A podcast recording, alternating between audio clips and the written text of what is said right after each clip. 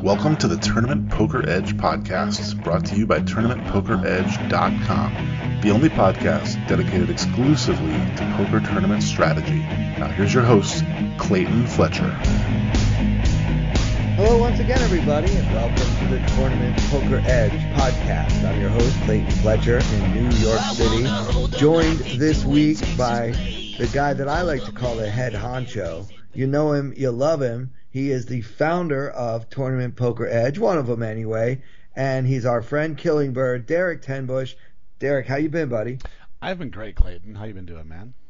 Good, good. Thanks for making the time to uh, to come back on the podcast. I mean, TPE Nation has been clamoring for you. Although I did get a few nice notes last week when I kind of apologized for not having guests more often, and some people were like, "No, dude, you're you're fine by yourself." Of course, we love the guests, but you know, some people kind of like. I think maybe I was being a little too apologetic because people thought that I was feeling bad about myself or something. So they they all give me a self esteem boost. Yeah. You can always count on our listeners, you know. yeah, I saw a few of those tweets, and I I mean I enjoy the Clayton solo episodes too, but you, you know I like to jump on uh, when I can, and uh, sometimes it's it's not as often as I'd like it to be, but it's uh, it's good to be here for sure. You know, everybody's starting to get geared up. I mean, we're pretty darn close to the start of the World Series. Yeah, dude. As we record this on uh, September second, the thing starts in 28 days. The first event is the 30th. So Yeah, that's so Um, crazy. yeah, I mean it's it's hard to believe because it feels like a lifetime since we had a World Series of Poker. But I want to make sure everybody knows, you know, Derek started TPE, and Derek and Mark and Casey started the the podcast. So like you know, K- KB wants to be here, guys. He just he's got a life, unlike me. He's got. I don't know. I'm starting to feel like I don't have one lately. I've been so busy. I'm like, I'm like, what happened to all the fun I used to have? yeah. Well, I just don't want people to think that I don't want you on the show every week because I, I literally let you know every time I'm going to record. Yep. I'm like, can you do it with me? Because uh, it's just more fun. Yeah. La- last week almost worked out, but I think I could do it one night and you could do it the other, but we both couldn't do it the opposite. So we were kind of Yeah, and we that's the way it goes. I mean, scheduling might sound like an easy thing, but it's not when people are all grown up and they have actual responsibilities. So, Exactly. um, yeah, I'm very grateful that you were able to find a little time for me tonight. And uh, yeah, let's get to it. We got the WSOP. I am basically I'm Nostradamus. You know, I'm I'm You basically uh, you called it. Did you predict a firestorm that would result in the Twitter in the poker Twitter streets? I mean, I could have predicted that, but I, I think- didn't yeah. actually, not on the podcast anyway. But yeah, as I mentioned on last week's episode, I was willing to take action if anyone thought that they would not have a vaccine mandate for this year's WSOP in Vegas. And unfortunately for me, no one took that action because just a few short hours after that podcast was actually released to the public is when the WSOP announced that they were going to do that. Now, I had no inside information, but I just saw the writing on the wall because EDC and CES and even a few events in Vegas that don't have a three letter abbreviation are all requiring vaccines. So that is the trend right now in Vegas. And so I knew that the WSOP would have to follow suit. And uh, yeah. So what, what does this mean to you? I mean, last time you and I talked here on the podcast, you were saying that, that you were hopefully going to come for a week or two and uh, play some events. Are you? How does this ma- uh, vaccine mandate uh, affect you? Yeah, so really the vaccine mandate aspect of things doesn't change a lot for me. Um, I mean, I've I've said this on my Twitch stream. I don't make it. I'm, I, I don't keep it secret. I'm vaccinated, so um, you know that aspect of it is fine to me, and I certainly understand WSOP making that decision. Um, even if you take all of the moral, ethical stuff out of it, I mean, as a business, you have to protect yourself, and the last thing you need is a you know the news of a super spreader event in your you know at your huge event in, in Vegas.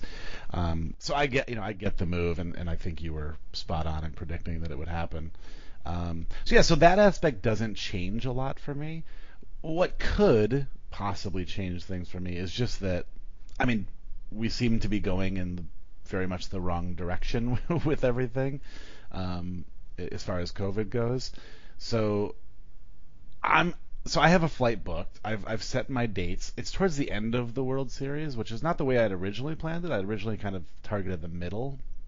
Um, but in terms of being able to find the most events that I could play, um, all in sort of a short time frame, the end actually ended up working out the best. So I have a one-way flight booked with the idea that I'll just come back whenever I'm ready to come back. Um, and I haven't canceled that flight. I'm just kind of hanging out, waiting. And it's not until um, sometime early November, as I recall. I'm actually not looking at the flight at the moment, but um, so I, you know, I have time to kind of just see what the COVID landscape looks like by November. It's kind of, you know, even though the World Series is close, that's kind of far. Um, so I'm just going to kind of play it by ear. But as of now, my ch- my plans have not really changed. Well, that's cool. I like the idea that you buy a one way ticket and then you just you come back whenever you run out of money or win your bracelet and then you just Yeah. buy another ticket. yeah, that way if we you know if we bink something and we decide we want to keep playing, we do it. Or you know if something comes up at home where I need to get back, I can just jump on a flight and whether there's one way flights from uh, or sorry uh, direct flights from Vegas to Raleigh, so it's very easy for me to just jump on a plane and be home in four hours. So. Um, so yeah, I'm I'm interested to see you know kind of what it does to the numbers. I've seen a lot of speculation online, you know that uh, now you know people are saying, oh well, I, I, all my friends aren't going now, but that's always that whole like you know the loudest people in the room kind of thing, you know the the one you're seeing a lot of people saying they're not going. What you're not seeing is the tens of thousands of people who just don't care and aren't aren't talking about it on Twitter. You know, um, so I don't know. You know, I saw one person say that it's basically going to like equal each other out. Like the people who quote unquote boycott, which is an interesting way to describe what people are doing. Um, they think that'll be outweighed by the people who are like, oh well, if it's all vaccinated people, then I'll go, uh, which I think is a possible outcome. Um, but I'm, I'll be anxious to see. I know there. I think there's bets out there on the number of people in the main event, so it'll be interesting to see what this does to those numbers. Yeah, I mean every year people take action on how many players they'll get for the main event, and this year is no exception. But I mean, if you if you put your bet in earlier in the year, maybe thinking that COVID would be uh, a thing of the past by the fall, uh, you might be uh, on the wrong side of that bet. I don't know. I mean, I expect the numbers to be down compared with 2019, Mhm. but uh, I think there'll still be plenty of action. Yeah, I think if the if if COVID were becoming a thing of the past, I, I think the numbers would have been huge this year because you have everybody had taken a year off basically from playing, which I mean for somebody like me who essentially plays online to just squirrel away all my money until the main you know until the World Series comes around and then I go blow it there. Having an extra year to do that was really great in a weird way. Um, and you have Bitcoin and other cryptocurrencies exploding as well. So I think it would have been a huge year if you didn't have the X factor or the the C factor in this case. Yeah, the C factor. Yeah, and you know, we mentioned Bitcoin. It's at fifty thousand. Ethereum is raging. A lot of the other coins are, are doing quite well at the moment, but of course that can change it at any time, as Yeah. we know. Hopefully not Has by anyone- November. yeah, as anyone who's ever invested in cryptocurrency knows, it's a pretty volatile marketplace. So who knows what it'll be next month? But Yeah. yeah, right now things are are soaring. Um, we also have a lot of stimulus payments that have gone out. True. So maybe some people would take some of that money and gamble with it. But yeah, I think it will be tempered. Uh, I can tell you from having been in Vegas, as I mentioned here on the podcast, uh, I was there one day playing with no mask, and then the next day they made me put on a mask. And I can tell you uh, just the fun factor of playing poker when you can't see your opponent's faces.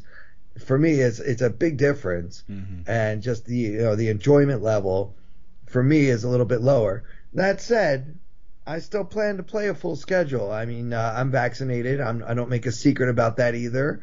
Uh, I, I I don't get political, as you know, on the podcast or anything. So I'm not going to berate anyone who's not vaccinated, but I am vaccinated. Okay, so uh, but yeah, I've looked at the schedule and it looks like uh, I picked out quite a few tournaments to play, uh, and the schedule for Wynn and Venetian are now available online as well. So I've picked out some pretty good ones. My favorite thing of all is actually, as I mentioned so many times, the mystery bounty. Now, this was an idea that the WSOP organizers had prior to the cancellation of the 2020 live World Series in Vegas. So, Wynn has basically stolen the idea because the, the schedule came out for the Rio this year, and there's no mystery bounty on there. And you know the powers that be said that basically they thought there were some glitches and how they would be able to, um, you know, just do it logistically and make sure there's no cheating with regard to the the mysterious bounties. But in the meantime, there's a two million dollar guarantee on the Wynn mystery bounty, which is taking place uh, October 12th and 13th. It's a $2,200 buy-in and uh, a $2 million guarantee. So they're obviously expecting a large field. So I'll be playing that for sure. And leave it to the Wynn to just do everything right, like they always do. like everybody raves about how great of a, of a uh, poker room the Wynn runs, and this is just another great example. They heard people saying they wanted the mystery bounty, so they gave it to them. Yeah, you know, they just give the players what the players want, and you know that means lower rake than a lot of the other casinos, more variety of games, uh, you know, comfortable chairs, anything you want to drink. It's just a really great place to play poker. So uh, I'm excited for that. They also have uh, you know, some other really good events at the Wynn. There's a three million dollar guarantee uh, main event with I think a 3K price point. So I'll definitely be playing that as well. And then you know I picked out some WSOP events. I'm going to do the. Uh, I'm looking forward to the Millionaire Maker. I always loved the Millionaire Maker, and this year the Millionaire Maker has the distinction of being the only WSOP tournament with any type of guarantee at all. Oh, good catch. I didn't realize that. Interesting. I guess I mean I guess they kind of had to do that, huh? Like yeah, it's, but it's hard to do. guaranteeing. Wynn is yeah, guaranteeing. That's, that's, true. Yeah, I I, uh, I had not thought about that, but I, I guess with the you know the questions surrounding how many people will will be there. It's it's a little bit difficult, but obviously some casinos have felt comfortable enough to. Yeah, well, I was talking to one of the suits at Venetian when I was there over the summer, and he basically said, "Look, we're going to have some kind of tournament series every day for the rest of the year," and this was in July, and they've they've been doing that. I mean, the minute one series ended, the very next day they started another series. Clearly they're so, uh, yeah, clearly they're hitting their numbers if they're going to keep doing it. Yeah, and so they have a feel for the market. Um, they were one of the first casinos to get back into tournaments after COVID, and uh, yeah, so Venetian seems to have a pretty good handle on predicting how many people will be playing. And if they miss one of these guarantees by a few thousand dollars, I really don't think they're going to be crying about it or sweating it at all. Yeah. So don't worry about the Venetian; they're fine. I so I um I basically scheduled mine. I, I pulled up the schedule and uh, basically I have I get in with the option to play the main event. I'll probably only do that if I end up satelliting satelliting in somewhere online or just having a big score that I'll call a satellite. Um, but then you get all kinds of fun tournaments after that, which is why I ended up kind of picking that date because you have like the little one for one drop, which is always cool to play because I like charity as much as the next guy um, the Crazy Eights. Uh, there's a uh, a 1500 no limit freeze out. There's a super turbo. There's the 50 stack, which is basically just like a you start with 50k in chips real deep, which will be kind of fun. Uh, and then there's the closer at the end, plus a couple other smaller like 1500s and stuff in there. So um, that's kind of the kind of stuff I'm targeting. Uh, but we'll just kind of see how much how how long we end up actually staying in town. Um, you know, in the past, the Crazy Eights tournament had a guarantee.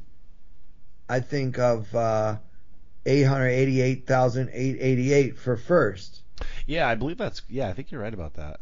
Are they not doing that this year? I mean, I just saw Kev Math, our friend Kevin Mathers, had tweeted that the only tournament with a guarantee was the Millionaire Maker. Yeah, you know, I'm actually looking at the structure sheet right now. It does guarantee 888, 888 for first, but maybe that means they don't guarantee the entire prize pool. So oh yeah, okay. There could be a there could be a steeper drop off after first, potentially. So maybe that was the tweet. You know, I might be misquoting him, maybe none of them have a guaranteed prize pool, but like the Millionaire Maker and the Crazy Eights have a guaranteed first place prize. Yeah. But Derek, as you know, I think all tournaments should be winner take all anyway, so I'm fine with that. I think um, the person who bubbles should get all the money because that's usually where I'm at. So ah, that's great. Yeah, but can you imagine playing the Crazy Eights and they only get like a million dollars in buy-ins? So like first prize is eight hundred eighty-eight thousand, and then second prize is like ten k. yeah, that'd be a heck of a heads up. I'm see, Well- I'm I'm really interested. Uh, well, not interested is the wrong word, I guess. I'm um, anxious to find out how I feel playing in a mask because I have not done it yet. I have not played a hand. Well, I played in a in a live cash game recently where masks were not required. Um, but beyond that, I've not played in a mask, so I'm kind of curious to see how that is for 12 hours. Uh, I mean, obviously you get breaks, you can go outside, take it off and stuff, but um, I'm curious to see. Like, I might get to Vegas, play my first tournament, and go, oh hell no, and jump on the plane and fly home.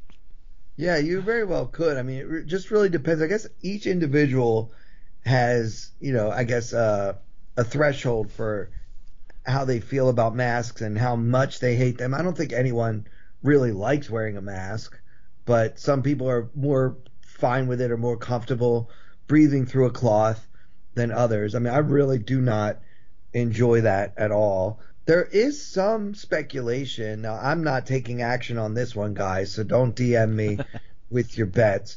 But uh, the governor of the state of Nevada did say that they might lift the mask mandate for events in which every attendee is vaccinated. Oh, that'd be interesting. So that would kind of depend. Like, do the dealers have to be vaccinated? Do, do the waitresses have to be? Like, does every single person in the room have to be vaccinated in order for that to happen? That remains to be seen. But I know a lot of people um, that I've talked to in the poker community are hopeful that that will happen. And then those who still wish to wear a mask in a room full of vaccinated people can, but that they don't have to. Yeah. So. Yeah. I mean, there's all kinds of conflicting information out there about the science, and you know, some people don't think masks work, and some people think that vaccinated people can't spread the virus, and you know, there's just a lot of. If, for every article I can find that says one thing, I find another article that says another. So, Yeah. as has been the case for the last ten years or so, I never know what to believe anymore, Derek. I know. I'm the same way. I, I keep kind of um I've you know with on my Twitch stream people ask me all the time, are you going to the World Series? What do you think? And I've had this conversation about masks, and I always find myself trying to like justify what I'm saying or qualify what I'm saying because I'll be like, I'll say something like, I I really don't love the idea of having to sit at a table for 12 hours with a mask on, and I'm and then I'm like, oh wait, now they're gonna think I'm like an anti-masker. Guys, I want you guys to know I'm not against masks. I'm perfectly fine with them requiring people to wear them. I'm just saying I don't know if I can do it. so I find myself constantly trying to explain myself, and uh, it's pretty much impossible to do because you just end up with people going, "Oh, why? What do you have against masks?" And I'm like, "Nothing. They're just not that comfortable." Yeah, you know, don't you care about other people? It, it, can get you can go down a pretty ugly rabbit hole pretty quickly with that, as um, Alex Foxen and his lovely uh, Kristen Bicknell have uh, learned. As I don't know if you've seen their tweets, but they're both pretty diehard um, anti-vax, anti-mask, anti-everything as it relates to COVID. Uh, and they, you know, they've been catching quite a bit of flack on Twitter. I'm not sure if that was the particular uh, maelstrom that you were referring to earlier. it was definitely one of them. I started reading, and you know, I opened up like the the first tweet to sort of see what people were saying, and it was just hundreds of replies. And I started reading, and the next thing I know, like an hour had gone by, and I'm just reading tweets of people arguing about science and masks and vaccines and the government and microchips and all this stuff, and I'm just like, I have to stop reading this right now. And I think I switched over to TikTok for some more enjoyable content. yeah, I'm a big fan of TikTok because if you don't like it, you can just look at something else. I, I find myself reading that a lot more than I uh, spend reading Twitter these days because it's just been a little too painful lately to, to read Twitter. Yeah, yeah, Twitter can get a little toxic. Now, getting back to this schedule here, if you just wanted to play the main event, but you're not sure you want to buy in, have you considered selling action? I'm sure a lot of our listeners and definitely a lot of your Twitch fans and viewers would would certainly uh, pony up to have a piece of the bird. Yeah, I, I would almost certainly sell some. I've always sold. I think I've played the main three times now. I've always sold action in the past, and I would probably do that. I'd probably sell less this time, um, just because you know Bitcoin and whatnot. I I have a little more expendable income for poker these days, um, but I would probably still sell some. It would just have to be very last minute because I wouldn't. I don't. I don't think I'll know if I'm playing it until like, you know, a week before or something. But um, I will certainly. I will give you the hot news if I decide to play and sell some action, and uh, you can share it with the listeners, or I'll jump on the episode that week. Yeah, for sure. That would be cool. I mean, I think people want to know uh, I, I will not be selling action. I usually just do like a, a swap with a few of our friends, many of whom have been guests on, on the podcast. You know, three percent of me, three percent of you. They do a little bit of that, a little bit of this, uh, but I'm not too into being staked and being backed and stuff. I'd rather just play on my own dime. When I have tried uh, having backers before, we may have talked about this on the podcast, but I don't play my best because I'm worried about like, well, how am I going to explain this to my backer if I if I bluff yeah. here and I don't, it doesn't get through, and I have to tell him, well, I had Jack high, but I put all the chips in, and somebody called. yeah, that would it would go more against your style. See, I'm always going to go out with a good hand because I'm such a nit, so I can at least be like, hi, at Ace King, man, lost the flip to Queens. yeah, that's the, much easier to explain to people. Of course, yeah, I you know but, I, I folded down to six big blinds before I did it, but once I did, I had a good hand.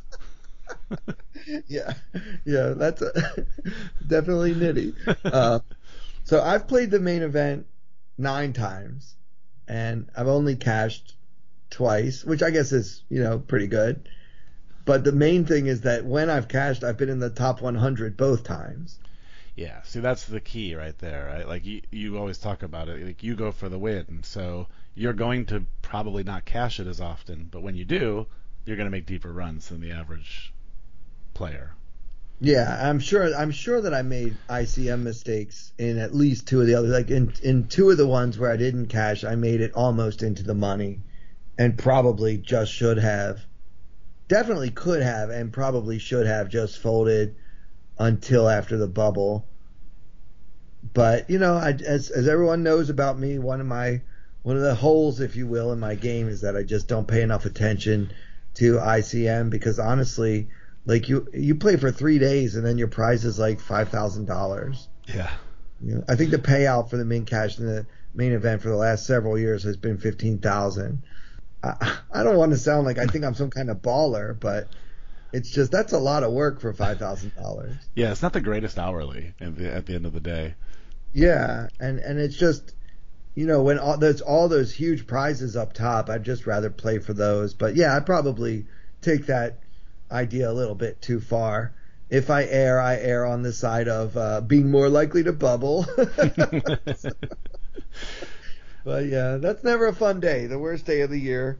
That's one of the old poker cliches. The worst day of the year is the day you bust out of the main event. But you know, for some, the worst day of the year might be the day they get disqualified for testing positive for a virus. Yeah, is that so? That is still on the table, correct?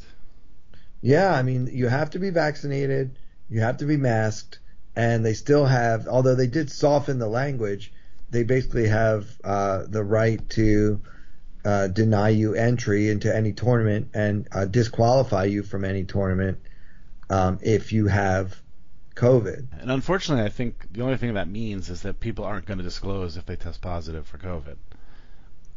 Like if yes, if anything, they'll just stay home and sit out of the tournament and min cash or whatever, and then collect their money. But it would almost be better if they said you got your buy-in back or something. I don't know how I don't know the how the finances of that would work, but then at least somebody would go. You know, somebody might have the wherewithal to say, okay, I probably shouldn't go play. I have COVID. I'm just going to let them know and take my money back. But what do you do if you have three big blinds and then you say you have COVID because you you don't think you're going to cash?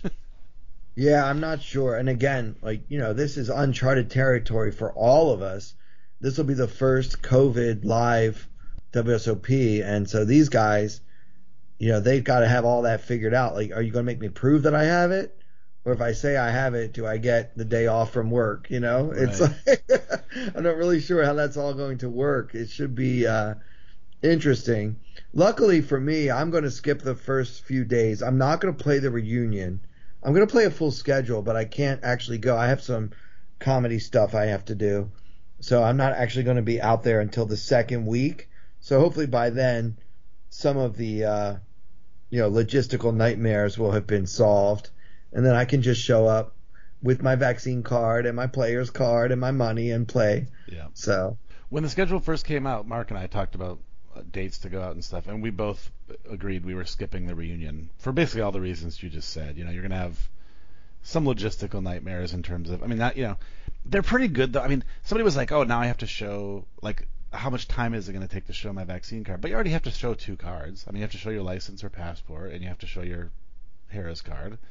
So is it that hard to show one more card? Probably not. But I just I still just kind of anticipate that being sort of this year's Colossus, where there's lines of hundreds of people and you know taking two hours to register and I'm like, yeah, those sound like good ones to skip. We'll wait until it's a well-oiled machine.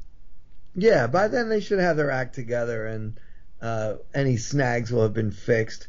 I remember the first year they did the um, where you could register on the app, and it was kind of like a mess for a couple of days, but then they got it working. So Yeah. I figure, or almost like the Obamacare website. Remember it crashed, and then Yeah. it, yeah. The one risk I run by by going out late, uh, and I'll knock on wood here for all of us, is if something happens and they end up canceling some, you know, the end of it halfway through or something, I risk missing the entire thing. Um, but that's just going to have to be the way it works out, I guess. Yeah. So let us know, all of you listeners, let us know what your plans are. Um, are you somehow dissuaded by the uh, vaccine mandate? Are you so turned off by the idea of, of playing with a mask that you're just going to skip it and maybe just play some of the online events? I've noticed that when I play online, it doesn't matter whether I have a vaccine or a mask. So that's one advantage to playing online poker. Yeah. Yeah, one thing Right. that uh, Mark and I actually talked about uh, recently was as we were debating all of this stuff, I was like, you know what we could do? We could just go get a house uh, with a bunch of buddies, and we'll just not go to the casino, and we'll just play all the online events, and maybe we'll play some home games at night. We'll, you know, we'll buy a cheap poker table and, and play cards together, and we don't have to worry about any of it, uh, which is still an option.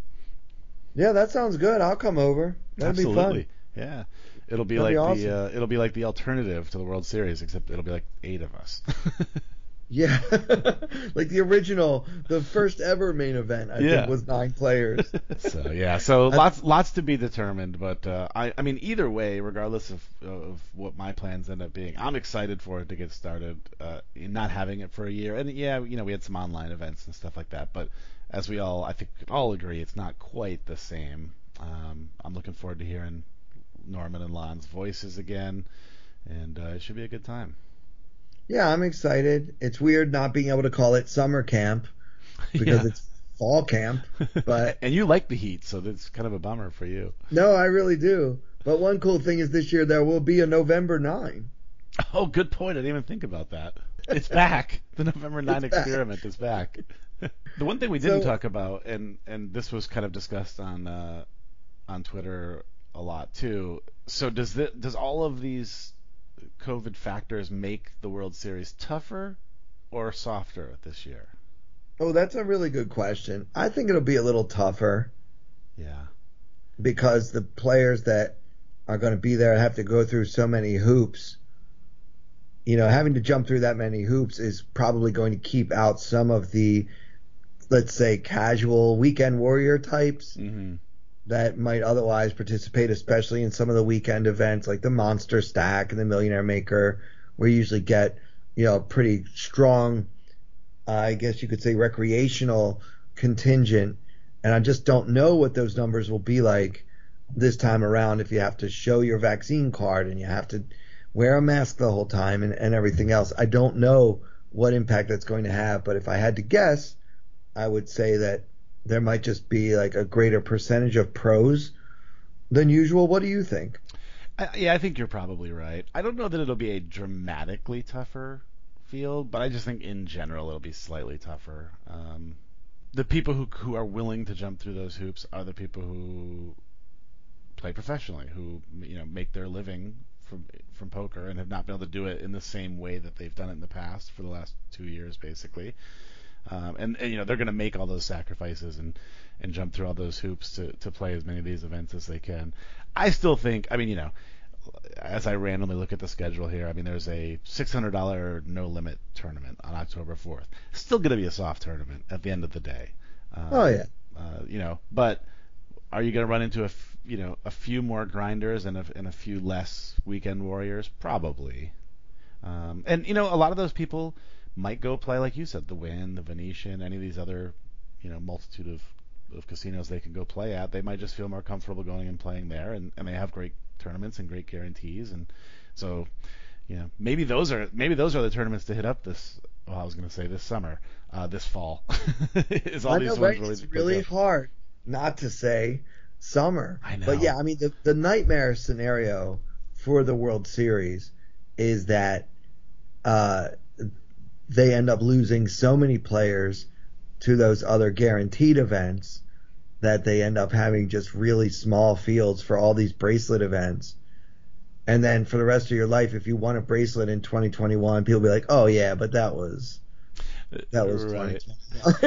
yeah, like every like everything during COVID, there'll be an asterisk next next to it. Yeah, but that's put that asterisk there and, and all that. But yeah, I mean, it could end up being uh, a great October for the Wynn and the Venetian if the WSOP gets some bad press up front. On the other hand, if that first event, the reunion, ends up being, you know, a big success, then it might get more people excited who are kind of on the fence about whether they even want to make the trip. Especially if things go smoothly, in ter- you know, in terms of logistics, but also just you know, no outbreaks, no you know, no bad COVID news in general. I mean, if you get if you get like a third of the way through it or something, and everything's just running perfectly smooth and safe and healthy, you might see people go, you know, I wasn't to go, but what the heck? Everything seems to be going good. Let's head to Vegas. Well, ever since the first year I ever went to the WSOP, I've gone every year since.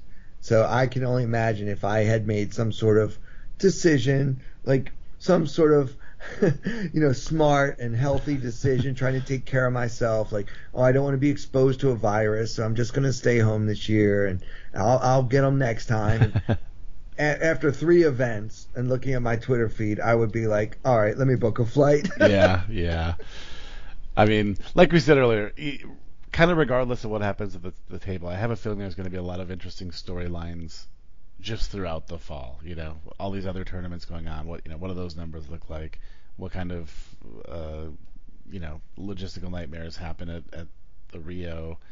Um, it'll be it'll be fun to follow along, and I'm also interested to see how many people who are adamantly not going right now we end up seeing at the World Series. They're going to have FOMO and, and book a flight. That's what I would do. So yeah, I'm, yeah. I'm just I've already admitted to myself I can't let this happen without being a part of it. So, I mean, I've seen a couple, and I can't think of who, and I might not name them anyway, just out of respect for whatever. Um, but I've definitely seen a couple people tweet out and say, "Well, I wasn't vaccinated, and I wasn't going to get vaccinated, but I just got my first shot, so I can go to the World Series." So it's happening to some people. You know, some people are making that change of, change of heart based on this. So um, will will we see any of the diehard people do it, like you said, after they get FOMO and be like, damn it, I'm going to the World Series. Yeah, well, if they're not vaxxed by then, though, they're they're it's going to be too late because it takes a while for everything yeah, to kick in. That's right? a good point because it's basically a month. I mean, you got first shot, second shot, and then you got to wait 14 days after the second, right? So we tried so many tricks to get people vaccinated. Like, you know, they were giving away free donuts. I think somebody was doing free beer lottery tickets, like all kinds of stuff. I mean, maybe this will be the thing that gets some people. Like, okay, fine, I'll get the shot. they should give away a main event buy-in to one person. I love it. Of all the people who get vaccinated at the Rio, one of them gets a, a free buy-in to the main event. Maybe a TPE membership. I'll have to think about that. I love it. I mean, if the donuts didn't work, none of this other stuff will. That's true. Well, one thing that's changed recently Derek, I think this is kind of cool. Is uh, we now have a sponsor, which is awesome. We're big time now. Yeah, Liquid Death. I mean, Liquid Death. If you were going to think of what is in this can, it says on the outside Liquid Death. I'll give you 50 guesses. What's inside the can? Would you ever come up with pure mountain spring water? No, I would have said alcohol, energy drink. I would have named a million other things. Hard coffee. Uh, yeah, a ton of other things before I ever got to water. So I love this company. They have a great sense of humor. I love that they named just all it is is H2O from the mountain spring, and it's delicious. By the way, it's the best water I've ever tasted. They just call it liquid death. So you're walking around with your can of liquid death, and people think, man, that guy's a, a real badass, you know. They have no idea you're just drinking water. Yeah, I'll be uh, I'll be taking mine to the World Series with me this fall for sure. Yeah, it's good stuff. And what I really like about it is, you know, people know that plastic is really bad for the environment, and a lot of us feel good about ourselves when we put our empty plastic water bottle in the recycling bin. But I think what a lot of people might not realize is that most of that quote unquote recycled plastic ends up going into the landfill because nobody makes money from recycling plastic. But aluminum, on the other hand, infinitely recyclable. So that's what we should have been drinking our water out of all along. Yeah, and I'm a nerd because I know this, but uh, it's also much easier to transport aluminum because it's very light. So compared to like you'll see a lot of beer manufacturers going over to cans because it's lighter to transport, which means less fuel, which means it's uh, better for the environment. So I love it. Well, you're you're not just a nerd, but you're also in the alcohol business, so you should know stuff. but yeah, okay, it's fine. It's a little bit nerdy. So um, right now they have free shipping at liquiddeath.com on all of their cool merchandise, and it is like really cool stuff. I mean, it kind of reminds me of like something like somebody who drives a Harley might wear. You know, it's like just like really cool, like tough guy. It looks like you're a real tough guy, you know. And uh, I I love that sense of humor of calling it Liquid Death. Um, but yeah, there's free shipping on all their merchandise, and if you buy uh, more than two cases of this amazing spring water that's not in a plastic bottle, but rather in a fully recyclable aluminum can, uh, there's free shipping on that as well. So just check out liquiddeath.com. So let's do some strategy. Did you bring uh, a hand since we're all in World Series of Poker mode? Let's do some no limit hold'em here. I did. Yeah, so I have a hand here. It comes from uh, the 1650 10K on America's Card Room. Uh, and we are currently at 2500 5K. And this is uh, actually on the bubble, or very, very close to the bubble, just a couple people from the money. Um, so that could play a factor in this hand. Um, like I said, we're in the big blind. We have 4 5 offsuit and it folds around to the button who has 22 big blinds to start the hand and he limps in, uh, which is kind of interesting. Uh, now, I did mention we're on the bubble. The small blind has four big blinds here. So I don't know if that is a factor and why the button would be limping in a spot like this. Um, what do you think? Well, yeah, it could be that he just is trying to trap the small blind. Maybe want to make sure that he doesn't lose you guys. People tend to play so tight on the bubble as they actually should.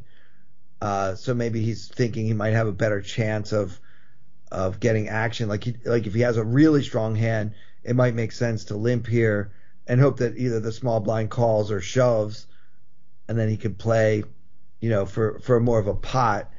I guess that's possible. I mean, honestly, with 22 big blinds, I don't have much of a limping range. I, don't know about you. I, am not a I'm not a big limper uh, on the button. I just think I haven't really developed that part of my game yet. I understand, like especially a few years ago, you were seeing a lot of this where players knew like if they raised and got three bet that they would have to fold, but they wanted to play more hands, so they would limp with some of those hands as well as some of their strongest hands, mm-hmm. so that it wouldn't be too exploitable. So like you might limp with aces and then also hands like Jack nine suited, right? So you you don't want to you don't want to have to raise fold with Jack nine suited. You want to see a flop. So then you can limp with that. But then in order to protect that range, you also have to limp with some really strong hands too. So that could be what this player's doing. But honestly, that's something we saw a lot more a few years ago. I'm not really sure how many uh, players that are you know, studying the game now are, are doing that. But that was a thing for a while. Do you remember that, or am I making that up? No, yeah, I definitely remember that. In fact, I remember it being something that uh, Mark and Ben, my coaches, then uh, were trying to get me to do a little bit more of, and you know, sort of explore that strategy. Uh, I never listened, so so I also don't have much of a, uh, a limping range, uh, particularly in spots like this. Um, but I mean, the one thing I will say is it certainly camouflages whatever he has, because I could not begin to really guess too much about what somebody would be limping in this spot. Yeah, now there are certain stacks when you're heads up, like if you're heads up for a bracelet at certain stack depths, it makes sense to limp some or all of your range from the button, which is the small blind heads up. But you know, that's that's a whole different conversation and this is a very, very different situation. Yeah. But the uh yeah, the limp I would I would be unless I really had a read on this guy, I would be uh, I, I would think that it it could be a, a, mix, like some very strong hands and then some of those marginal hands that he doesn't want to have to raise fold. Yeah, that could definitely make sense. I assume we can both agree that it's not enough of an indicator of some weak hands that we want to be jamming four or five offsuit here over his limp. Yeah, so the small blind actually folded, right? Correct. Yeah. Yeah, and so now it's on us against this limper. Maybe maybe a raise would work, but I, will just see a flop. It, five four is a pretty fun hand to to see a flop with. So let's just see what happens. I like it. So yeah, we do indeed check, and uh, we get a flop of three seven nine, two hearts. Uh, we do not have a heart in our hand, so we flop a gutter. Okay. Um so we opt to check, which I think is probably pretty standard. I uh, maybe some people would lead here sometimes, but I think I'm so confused about the button's range that I prefer to just check and see what he does. Yeah, I don't mind it. I mean, I, I think putting out a little bet that is sometimes just going to take it down is great when you just have, you know, that little gut shot that's not even to the nuts it's fine to bluff with hands like that because if you bet and get raised, it's not really the end of the world. And you know, if he if he makes a little bet, you're probably going to call it anyway. Mm-hmm. So maybe it does make sense to go ahead and make that same bet yourself. The only time it hurts you is when he was planning to check behind, but he calls. Right. Yeah, and I, I don't know if this if there's a good reasoning behind this, but I kind of feel like I might lead out more often here if I had a heart to go along with my gutter. Uh, so like some backdoor action plus removing hearts from his range. Um, but I still think I'm. I, I certainly in in game. I'm. I think I'm gonna check here almost all the time. Yeah, I like checking here, but yeah, I also agree that if we have a heart, there's just more cards we can barrel on the turn. You'll pick up equity more often on Fourth Street uh, when you have a heart in your hand. Although I'm not sure how proud of your equity you're going to be when you have the five high flush draw or something. yeah. but it does give you a few more barrels, I guess. But yeah, uh, you know, on balance, I think checking is fine. Cool. So we do check, and he bets 5,000, which is the minimum. So 5K into 16.8K. Um, so we're getting f- almost four and a half to one. To yeah, and how much do we have behind now? Uh, we have 17. We, we started with 17 bigs behind, and we obviously checked the flop. So yeah, so we still have 17 bigs. All right, so getting almost four and a half to one, and we still have. He's betting five thousand. We've got like another what? Another seventy some thousand. Yeah, in our stack, right? So yeah, we'll, we'll still have 16 bigs after we call this bet. Yeah, so I think we can call. You know, especially if some of his range is going to include some of those big pairs that I mentioned before. I think he's going to have a tough time getting away from them if we happen to get lucky and hit our magical six or whatever. Yeah. Um, it's pretty speculative, but as I said last week, sometimes when they give me a good price, I just take it. Yeah. You know, take the price. Why not? Yeah, I think that's fair. Uh, so we do decide to call and so now there's 26.8k in the middle, and we see the two of hearts on the turn. So now our gutter becomes an open ender, uh, but there are three hearts on the board now. Okay, now when you check call on the flop, how many flush draws do you have? Probably not too many, right? Yeah, probably not, because I think if, I think most of the time when I have a flush draw here, I'm probably just at least raise getting it in, if not just piling in his face. Yeah, I mean it's totally fine to check shove with any flush draw on that flop. By the time he bets that 5K, there's 20 some thousand in the middle, and then you only having 70 some behind. I think check shove is the play with all your flush draws. I I believe. Yeah, I so if he's a decent player, which really don't know whether he is or not, limping the button, I'm not sure. Could go either way on this one. mm-hmm. Yeah. um, it, he probably knows that you don't have a flush too. Yeah, I think you're. I think he can pretty much eliminate flushes from my. Yeah, so then he should have a nuts advantage here. Yep, I would agree. And it. So my my thinking is to check this card and then reevaluate based on his bet size. So like if there's 26.8k out there, if he bets pretty big, like say he bets like 20 or maybe like 18 or 19, I think we can probably just get away.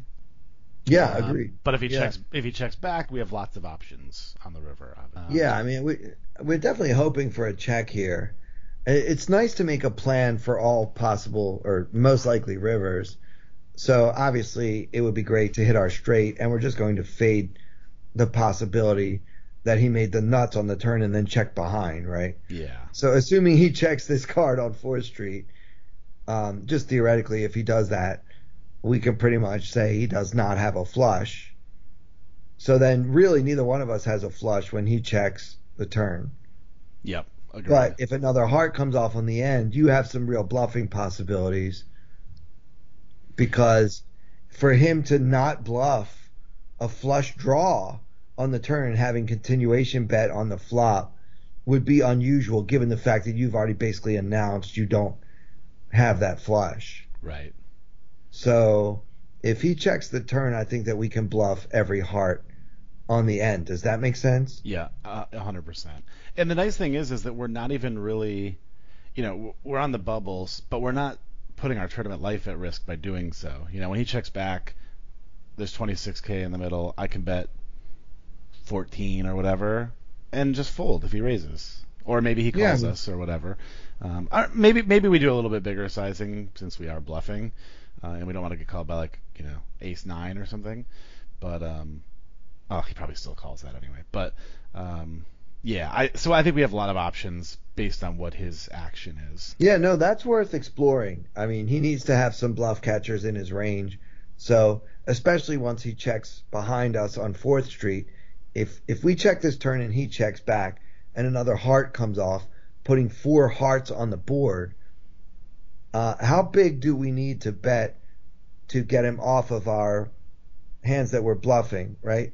I don't think we need to put in a lot at all. If we're trying to get him to fold when he has something like Queen Jack with no Mhm. heart, right? Yeah. So then, like, really, just even a pretty small bet should get it done all the time. Yeah, because So- I, I don't even think he's gonna be able to pick us off much with like ace king or ace high because I think he would have raised that hand. In, mo- almost all his aces, he probably would have raised pre. So I think we could even eliminate those. So yeah, we're really just trying to get like, like you said, queen jack, maybe king ten, I don't know, like those kind of hands. Uh, we're just trying to get those to fold. Yeah, and you know, we're certainly getting called by top pair. Like if he has ace nine, even if we pot it on the on the river, he's probably going to have to call us, even when he doesn't have a heart. hmm If he still has top pair on the river, I think that that's just got to be in his bluff catching range. He can't just uh, he he can't just fold everything just because a heart comes. But that said, we're trying like our bluff target, if you will, is really just his two high cards kind of hands. And I think Yeah. he should have a lot. Maybe like Jack 10, Queen Jack, Queen 10, King 10, like all those hands. And possibly some Ace King. Yeah, Right, if you but if you yeah if he was trapping pre, he could have hands like that. Yeah, but we can discount that a, a little bit. But certainly he doesn't have a heart.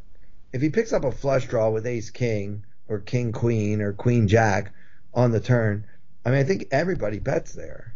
Yeah, I would agree. I certainly would in his spot. I mean you have shown no strength whatsoever. Yeah.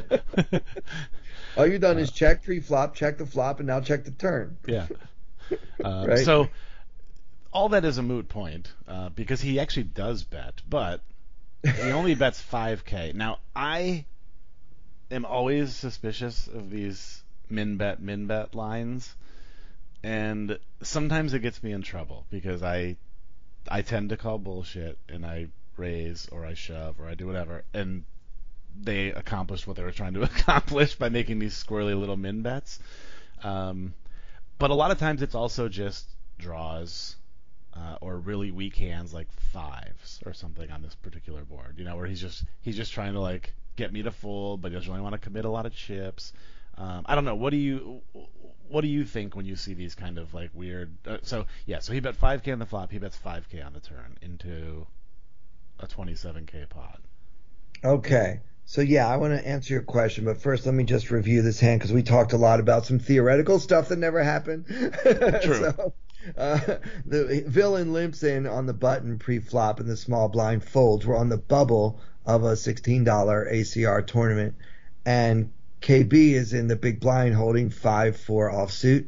The flop came nine seven tray, and with about 16k in the middle. Uh, we checked our gut shot and called a min bet of 5K. And then on the turn came another heart, the deuce of hearts. So the board is 9 7 tray deuce uh, with three hearts. And now we check, and he again bets 5K, the exact same amount that he bet on the flop. And this time he bet 5K into what, like 26? So it's a very small bet, offering us 6 to 1 on a call. The problem is we still just have a gut shot. And so the question is, what do we make of this same bet? Sometimes when you play live, Derek, you probably heard guys do this. They'll literally say out loud, same bet. Yeah. and I've had dealers say that's not a valid bet. Right, right. You actually have to you say a number, not same bet. Same Yeah. as what? same Yeah. as you had in your dream last night? right. Yeah, I Yeah, always but- see this, and and don't get me wrong, like uh, I always joke on my stream that sometimes I do stuff like this, and I call it the patented Danny knows where they min bet because he would do this sometimes against people who he knew would play back against him in spots like this. Um, so I do it sometimes, but I like I said earlier, every time I see it, I just think it's I just think it's BS every time. Right, but if he knows anything about you, which I don't know how long you guys have been at this table and how much attention he's paying you, if it's been a while, but if he knows anything about you, it's it's your reputation, fair or not, is that you're not the the most aggressive guy that's just going to pounce because somebody bet the same on two streets, right? You're right. Yeah, I think that's fair. And and I'm running like I wouldn't call them more aggressive numbers. I mean, they're pretty normal. Tw- I'm running 22, 14, 4 at this table. So, um, so I, Yeah, yeah, he he probably sees me as you know tag. I guess is that the, we still using that terminology? Yeah, we can say tag. I mean, 22 is actually, you know, leaning towards loose. Actually, True. Yeah. it's within like the professional range. Do you have stats on how long you've been playing with this fellow? Let me see. I do. Oh yeah. So he doesn't have much of a read on me, and I don't have much of a read on him because he's only been at the table for four hands. Okay, so yeah, he's not trying to exploit you. Yeah. Like, oh, if I bet five, I know this Killingbird guy is definitely going to put in a raise, and I'll have him right where I want him, right? Right. Right. That's not happening here. Not after four hands. Yeah, and especially if even if he knows me from away from the tables, he's still just gonna think I'm a nit because that's what it, I tell everybody. Yeah, uh, yeah. Like I say, that's your reputation, fair or not, and I'm happy to promote that for you, so you can get away with a few things once in a while. so, all right. So he puts in 5K again. My best guess, and this is just a guess, would be that he's got marginal value, and he doesn't want to check because his hand's a little too good to check, but he doesn't want to uh, bet too much in case something goes wrong for him. So yeah, I think like a pair of fives. I mean, we block that, but that's a pretty reasonable guess. Maybe he's got like ace tray offsuit or something. Mm, yeah. Right. So he made bottom pair on the flop, and now he's got you know a third pair on the turn. So he wants to bet it again, and also like a little protection in case you have just a bare heart and he doesn't have one. Like it feels like around that strength.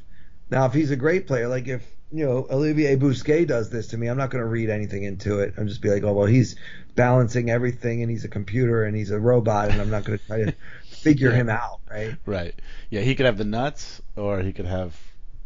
Well, I was gonna say a worse hand than us, but we have the worst hand. So, you have the nut low at the moment, yes. so yeah, I I kind of I, I thought the same thing that you thought. Like I think it's it's some sort of like weak value.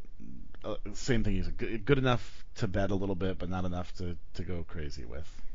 Basically. Yeah, and a little too strong to check. Yeah. He doesn't want to check and give you a free card or whatever. Yeah. So, in my infinite wisdom, I saw I, I see this as a weak bet. I decide to raise, but not shove. Uh, so I make it 17.5k, leaving myself 55k behind, um, which uh, I intentionally. It's not a huge three bet, but I intentionally went slightly bigger to make it a very reasonable uh, shove on the on the turn because I think we can shove so many turns successfully. Yeah, I mean this is a pretty small raise, honestly. I mean it's three it's a it's three point five times the bet. Yeah, it's it's. I guess it's like I don't know. I, I remember when people were like clicking it back. that was the rage. So to me, 3.5x the bet seems big, but relative to the pot, it's actually quite small. Yeah, exactly. So it's three point five X the bet, which would be great if if somebody bets, you know, half the pot or something. That's pretty standard. But yeah, I mean your raise is still only half the pot. Yeah. All right, but you know, this is pretty creative. I mean, what's the game plan? Are we just shoving every river? I kind of feel like we almost have to. Um, we've kind of decided that he doesn't have a flush, so if another heart comes, it's a great card for us. Um, we block a lot of straight draws, which might actually be bad for us now that I think about it, because that means he doesn't have four or five as often. Um, but yeah, I, I, I'm trying to think of a river that I wouldn't shove. I mean, I guess just like an ace. or maybe I don't know a face card, but I, I think I almost feel like we still have to. I mean, we've committed a lot of our chips at this point. Uh, it sucks to bubble. Yeah, it does suck to bubble, but you know, bubbling a fifteen dollar, sixteen dollar tournament's a lot easier to handle than like bubbling the main event or something. If, if my read is that this is just these bets are just weak, super weak, or certainly not big enough to call a nearly pot-sized shove. You know, if we think it's stuff like Ace three or Ace, he might call Ace seven, um, but hands like that, uh, then I think we kind when we make this raise, I kind of feel like we have to jam a lot. Uh, I'm not. It's one thing you said that I'm not sure I can agree with. I'm not sure we love it when a heart hits the river, because when he calls the check raise, some of his range is going to be something with some kind of heart, right? Yeah, It's that's true. Call when he has a heart. I mean, this small raise might get called a little more often than a bigger raise would. Like if you just check shove the turn, I don't know if check raising now is better than check shoving now if the plan is to stick it all in on the river. I mean, obviously, the advantage of doing this is you win that extra 12-5 when he has no choice but to fold. So he calls your raise here, and then he has to call it, but then he has no choice to fold on on the on a lot of rivers. hmm So you do win that extra money. So I guess that's the argument for for check raising small here. like let's say he has something I mean we didn't really mention these hands in his potential range, but let's say he has something like six seven with the six of hearts. Do we think he calls when the river comes a queen of hearts and we jam? I do in a fifteen dollar ACR tournament. I mean, think he he will be getting a decentish price. That's true. Yeah, it's not such a bad price. I mean, by the time he calls, there's going to be what like 62 in there, and you only have what another 50 behind. Yeah, 55. Okay, well, it's not a great price. Yeah, it's really only. I mean, it's it's close to two to one. So, yeah, I mean, I'm not saying he should call with with just the six of hearts, but uh, I think that he would, but he wouldn't now. So I like this play Right. because it's a little greedier. It's actually a little greedier. If the plan all along is to shove, shoving on the turn is going to work a lot more often, or maybe not a lot more often, but certainly more often than this little raise and then shoving the river. Yeah, Hmm. maybe maybe the trick here would have been to bet an amount that gets him to call with a heart, but gives him the wrong price to call with a heart, and then shove all non-heart rivers. I don't know if we can find that price though, because yeah, I mean any raise you make on the turn that's going to price him out of drawing to his flush is Might- going to well set be up a pretty yeah, it's just going to set up a bad it's going to set up too good of a price on the river Mhm. because we're just running out of chips. Right. Yeah, maybe just maybe if we're gonna make this move, maybe we should just be jamming. Yeah, but I don't hate it because you do win the extra 12-5 those times that he calls this and folds on the end. True. So there's there is a case to be made for for doing this cute little irresistible small check raise. I mean, the price he's getting on that check raise is like what is that? It's another it's like 50,000 in there. It's only costing him 12 to call. Yeah. Yeah, he's getting a very. Yeah, we probably. I wonder if I, I sh- maybe just should have made this slightly bigger. Yeah, it's hard to tinker with those numbers because the bigger you make this bet, the smaller your Yeah, river bet's going to be and the better price you'll be getting then. That's true. So it's just hard to play this size stack. You start this hand with 22 big blinds or something. It's Where- just Where's Pio when we need it?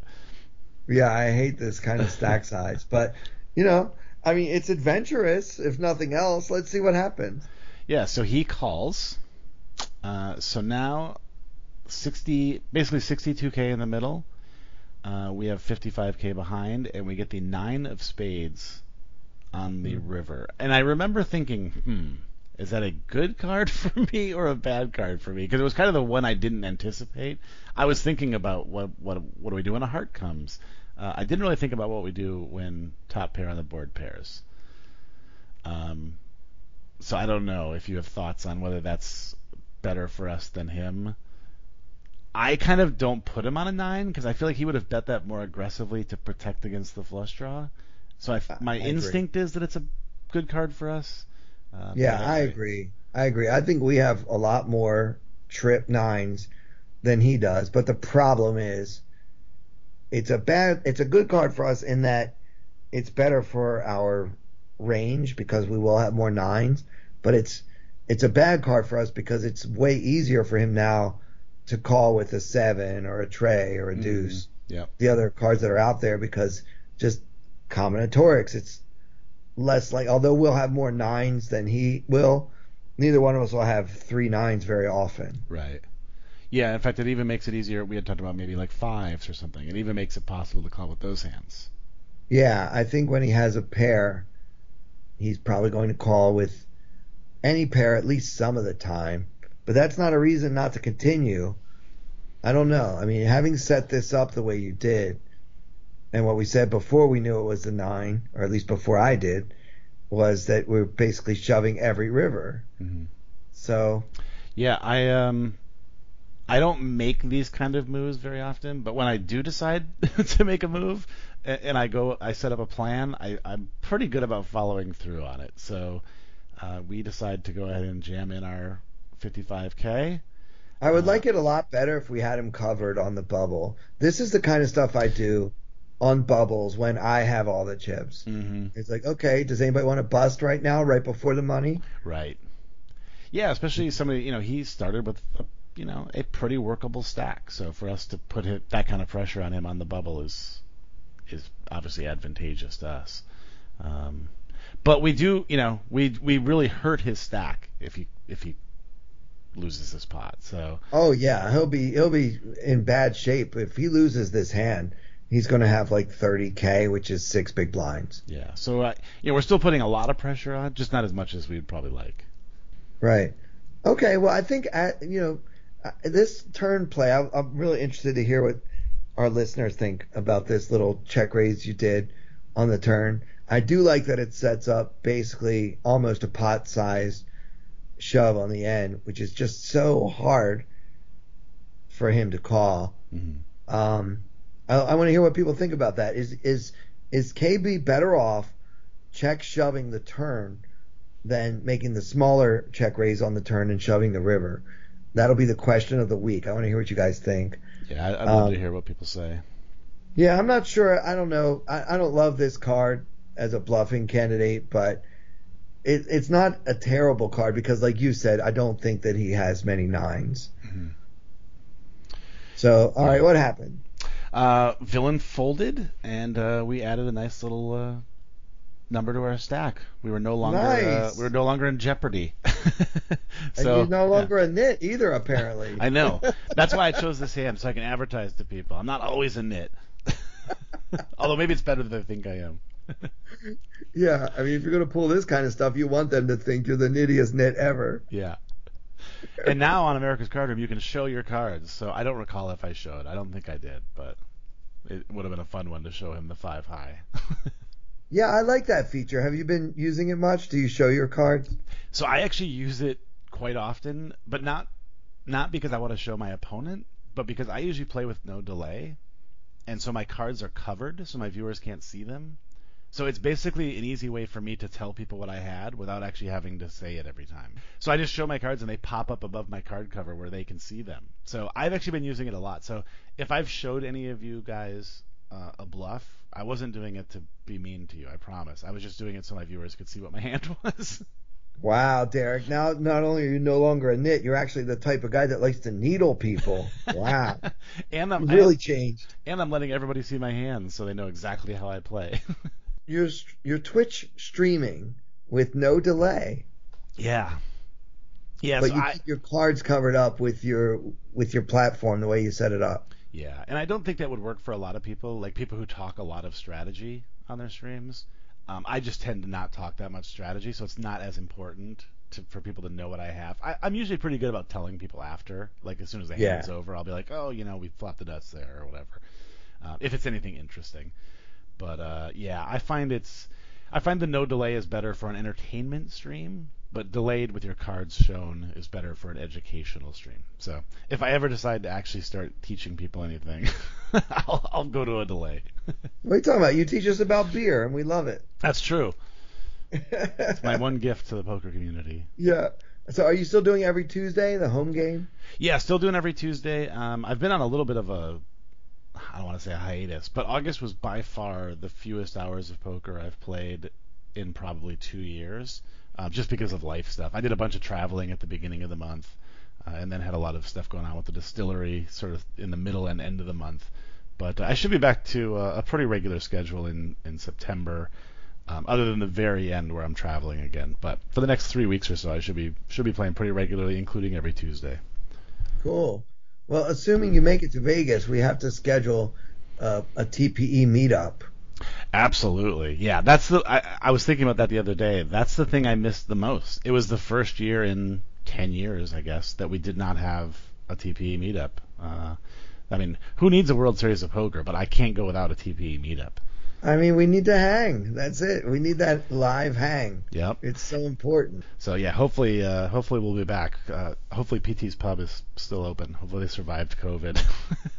Yeah, no, they're going strong. I saw the. I didn't go in, but I saw the place, uh, you know, alive and kicking nice. uh, last last month when I was there. So they're all over town. There's a bunch of PT's pubs. So yeah, they're they're doing fine. Believe me. good, good. Yeah, they're like their own virus. They'll they'll never go away. they just keep mutating. yeah. So what's happening with uh, with the website? Tell us what's new on Tournament Poker Edge. Yeah, so we got some good stuff. There's a, a new series going from Colin Moshman. Um, of course, he's he literally wrote the book on sit and goes, uh, and he's got a series going on live sit and goes. So for those of you who grind those, Um, especially if you're going to be playing them out at the World Series this summer, or you know, sit and go satellites or whatever. I would I would check that out. Sit and go satellites are a bit different animal, but you get the idea. Um, and there is also a, a new theory series uh, from Brokos running, and of course we all love Brokos, so um, yeah, encourage everybody to check that out. We also just started up a, a live sweat. There's been a lot of theory videos or hand history reviews lately on TP, but some people love the live sweats. Um, so Arvis uh, did a six table live sweat, which just started uh, today, I believe. So for the people who love the live stuff, um, check that series out. Derek, uh, I'm sure I'm not the only one who has this question. Who is Arvis? Oh, Arvis is, uh, I, I, think he's Silent Murph on PokerStars. He has a bunch of different names on different sites. Um, but yeah, he's really good. Uh, crushes a lot of stuff on PokerStars, and um, he's he does tend to do more of like the hand history reviews or live sweat type videos. But he's a really really good coach. So for people who have not checked him out, if he's if he's not in your arsenal of TPE coaches, uh, I definitely encourage you to, to, to check him out. Well, I'm definitely going to add him to my arsenal. I mean, I love Colin. I read both of Colin's books. He wrote the book on sit and goes. He also wrote a really good book on heads up theory, which I found extremely helpful. Um, and of course, you know, I never miss anything that Andrew Brokos puts out. I'm the biggest fanboy of his. I'm not ashamed to admit it to anyone, but I'm definitely going to have to check out Arvis. And you guys can watch all these videos and like go back and watch stuff that we've made over the many many years, that over over 11 years now that TPE has been uh, in existence and going strong. And, and you can find all of our videos on TPE.com where you can actually get $10 off of your first month's membership just by using the promo code podcast. Derek, do they have to do it in all caps or can it be any caps? Uh, I believe it can be in any lower or upper case. But if they want to be, and it'll tell them if it doesn't work. So if they type it, if they type it lowercase and it says not valid, just put it in all uppercase, and then you'll be good okay. Every week I tell them about the promo code and I say I don't know if you have to do all caps or not. So now they Derek doesn't know either. So we'll see. also, I wanted to mention I um this will be a little nugget for the people who have managed to hold on all the way this far into the podcast. Um, yep. I came across a box of uh, TPE merchandise, which I thought was all in um, my buddy Dylan's garage in Vegas from the last World Series of Poker. so, for anybody who's still listening to this, um, tweet out uh, at Tournament Poker Edge. Uh, you can use the hashtag TP Edge if you want as well, uh, and just say that uh, you are listening to the latest episode of the Tournament Poker Edge podcast. You know, be funny, be creative, say something nice, uh, and I'll pick a couple people to send some uh, hats and hoodies and stuff too, because they're taking up valuable space in my office now. So they need to find a home. So tweet at us and tag Clayton and myself too if you want. How cool is that? They can get some swag. They can get ten dollars off. We're just, we're just giving get... stuff away over here.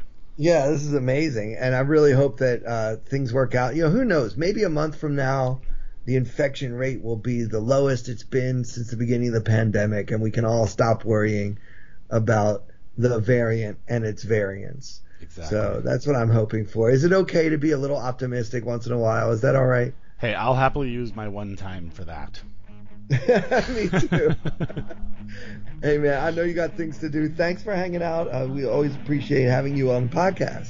I, I appreciate you, man. Always good to check in with the TPE Nation. No doubt. So for Derek Killingbird Tenbush, and for everyone here at Tournament Poker Edge, I'm Clayton Fletcher. Thank you so much for listening. Fold them, let them hit me,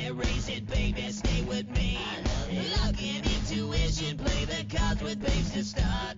And after she's been hooked, I'll play the one that's